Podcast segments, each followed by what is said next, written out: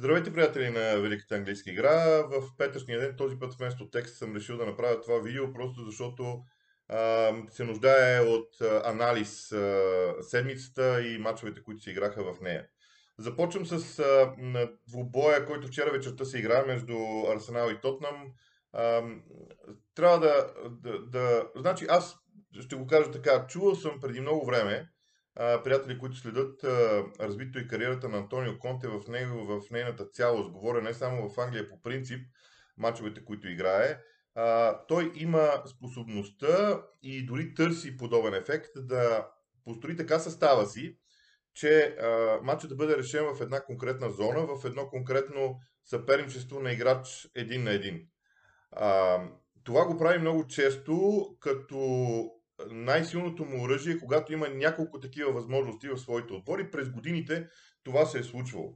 Конкретно в Тотнам обаче а, почти няма такъв а, м, вариант да има такова разнообразие. При Хари, Хари Кейн дава известно разнообразие с това прибиране по-назад, но това вече не е толкова ефективно. Заради това конкретно в този матч а, беше много интересно как точно Антонио Конте ще направи така, че Хюн Минсон да влезе в а, центъра на действията и, освен всичко друго, така да бъде завъртяно разиграването на Тотнам, че да има зона, в която той да играе срещу Роб Холдинг. И още нещо. Мнозина твърдят, сред които, разбира се, дълго време бях и аз, че Тотнем е отбор, който има един начин на игра, т.е. да се защитава и да контратакува. Тотна вече има поне три модела в, на игра, които Антонио Конте развива и то го прави доста добре. Като, понеже те наистина се затрудняват да разсичат суд, а, нисък блок. Просто им е трудно. А, липсват полузащитници, липсват адекватните полузащитници и адекватните флангови играчи.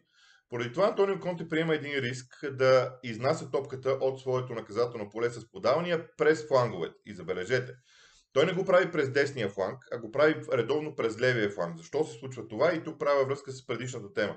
А, при това разиграване Хюн Минсон стъпва на тъч линията, оттам прави едно дъгообразно движение.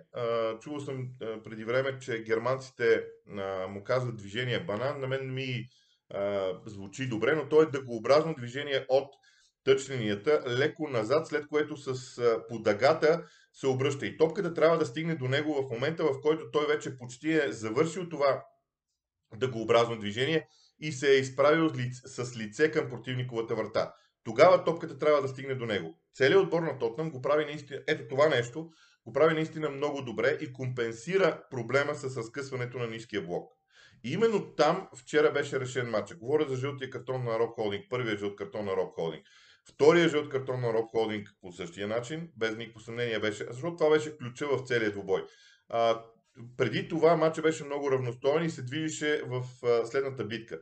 Дали пресиращите действия на Арсенал ще да успеят и съответно при някои от отнеманията на топката те да създадат ситуация през вратата на а, Тотнам или това изнасяне на, на топката от страна на шпорите да бъде а, ефективно. Това беше въпроса в вчерашния матч и той беше решен с червения картон на, на Роб Холдинг. А, за мен Тотнам изигра този двубой тактически много а, изключително добре. А, бих могъл да отлича наистина начина по който те създадоха тези условия, защото това е предварителният план. Вече на терена могат да се случат много различни неща. А, за мен и двата жълти картона си жълти картони, няма, няма никакъв а, а, спор в това. А, смятам, че дуспата е чисто субективно решение, при което а, има контакт в гърба на Хюн Минсон а, при всички положения и това а, някакси това дава различно измерение на отсъждането. Тоест, това е отсъждане, което може да се даде, може да не се даде. Съдята е абсолютно в правото си да вземе а, това решение. А, малко и за Арсенал. А, това, което мен ме изненада лично, е, че Артета реши да играе по този начин, много смело от негова страна. А, ще кажа защо е много смело. Защото когато имаш Роб Холдинг, Арсенал по принцип е имал успех с Роб Холдинг в състава, винаги когато се е защитавал близо до своето наказателно поле. Арсенал обаче можеше вчера да не отива да пресира Тотъм, да ги остави да изнесат топката до примерно 30 метър спрямо вратата на Уголорис и там в средния блок Арсенал да пресира.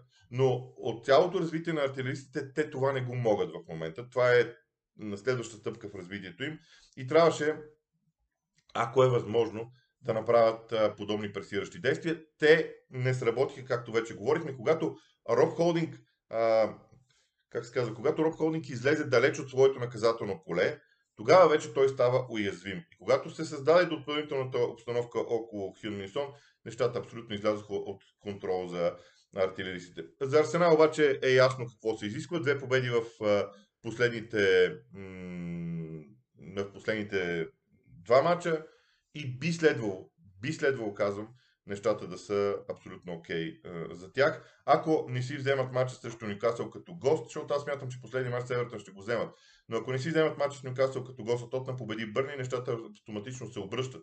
Но дори това да се случи, този изключително млад състав на, на Арсенал в а, този му вид да стигне до борба за четвъртото място е а, наистина огромен успех. Въпросът е, че Артета, Артета и Арсенал свършиха своята работа за този сезон. А, преструктурираха състава си и стигнаха до Европа. Това се искаше миналата есен. В това много хора се съмняваха. Арсенал го постигна. Ако сега успеят да постигнат онази екстра да влезат в топ 4, това ще е наистина огромен, огромен успех. Успех, който, нека да го кажа, според мен надвишава моментното състояние на този отбор. Защото в този отбор най-силното е перспективата, а не моментното състояние. Що се отнася до Тотнам, смятам, че а, и поне това се вижда в определени матчове, Антонио Конте е ограничен от възможностите, с които а, разполага вътре в самия Тотнам. Този отбор на Тотнам се нуждае от масивна инвестиция не защото тези играчи, които имат са слаби, а защото идеите на Антонио Конте за футбола са различни и той в момента е ограничен да ползва един, два, максимум три модела на игра в мачовете. Това беше най-важният матч, сигурно, през седмицата. Аз ще се върна и на останалите. Как се разви битката за титлата с отложените мачове на Ливърпул срещу Астан Вилия на Увърхемта срещу Ман Сити и мисля, че и резултатите го показват. Тези два отбора си взеха двубоите. Много хора говорят, че Ливърпул е уморен. Аз м- мислех си за тази теза да си призная, в даден момент дори мислех, че тя е най-правилната. Обаче на мен лично ми се струва, че причината е другаде. Ливърпул и всеки един отбор, който гони нещо величествено, нещо историческо, когато получи първия удар в а, а, тези свои действия, а, бива разочарован. И в това няма нищо лошо. Няма нищо лошо Ливърпул да е разочарован от това, че в битката за титлата изостава. За мен това разочарование се вижда и малко от това вдъхновение типично, което Ливърпул обичайно има в играта си, изчезна. Време е да видим да то да се върне. Аз мятам, че Уембли като сцена, като... Говоря за финала за FA Cup. Уембли като сцена има а, онова влияние върху отборите те да, да дават максимум от себе си. А, Ливърпул беше вече там в а, онзи матч в а, финала за Купата на Лигата, така че това ще бъде интересна тема, но аз съм противник на идеята, че Ливърпул е уморен. Смятам, че при Ливърпул има едно известно разочарование. Липсата на Фабини обаче с тази контузия е много ключова, защото той е много специфичен футболист. А, вярвам, че Ливърпул има начина да го замести. Ливърпул, според мен, няма играча да го замести. Тоест, не можеш да поставиш, може да кажеш да поставиш Джордан Хендерсън там, но той, той не е Фабиньо. Затова, според мен, Ливърпул ще играе с двама, с Джордан Хендерсън и с Тиаго. Аз лично считам, че ще има а, а, така малко по-различна конфигурация в нападението на Ливърпул. Така поне ми се струва, защото Ливърпул има нужда при тази конфигурация Тяго и Джордан Хендерсън. Ливърпул има нужда от присъствие на четвърти човек близо до нападателната тройка, за да може тя да бъде отпушена и съответно да бъдат активирани, защото когато игра с двама опорни полузащитници, ще бъдат по-лесно активирани крайните бранители, които могат да се включват на спокойствие, защото зад линията на топката ще има четирима души. Ман Сити обратно на, на всичко, което а, говорихме за разочарованието, при масите това разочарование а, се усети, но те имаха м, така, успяха за 20 на минути в предишния домакински матч а, да го прескочат. Сега също Увърхемптън първо се видя, че Кевин Дебройн е изключителна класа, в това няма никакво съмнение жеста, който направи при отпразнуването на един от головете, аз понеже не гледах мача на живо и в момента не мога да се спомня как, кой от головете беше, който а, сякаш представи а, Холанд в Манчестър Сити интересен. Но Масити си взе мача, Масити започва да изглежда като отбор, който е спокоен и това ще кажа. Масити във всички други турнири, освен в Шампионската лига, изглежда изключително спокоен. най-големият проблем за клуба е психологическото състояние, което незнайно как Гвардиола създава И сега, аз смятам, че от Гвардиола, не смятам, че от някой друг. Аз смятам, че от Гвардиола идва това допълнително напрежение в Шампионската лига, в която вечно Манчестър Сити се опитва да промени себе си и да играе различно. Ето това е Манчестър Сити. А, ако Ман Сити подходи по този начин и примерно играе в Шампионската лига, обаче забрави, че мачовете се казват Шампионска лига, те ще я вземат. Просто според мен проблема е чисто психологически за тях. Дори те да не победят Уест Хем, не смятам, че ще загубят. А, така че титлата вече си е тяхна загубене в един момент, но Върхемптън просто не можа да ги спре по никакъв начин. Лестър победи Норич, това беше един матч, който е доста рутинен. А, може би тук е хубаво да се кажат няколко думи за Лестър, защото сезонът им беше кошмарен заради всички контузии, с които те се а, сблъскаха, но те все пак стоят на 10-то място.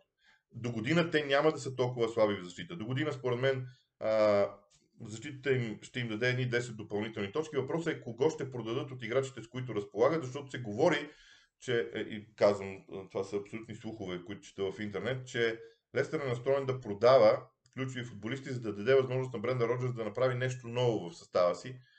Не знам, дано да вземат много пари за играчите, които, които ще продават, защото иначе няма да е добра идея. И стигам до мача на Евертън. На мен двубоя на Евертън така ми допадна. Ще ви кажа защо. Не като игра, разбира се.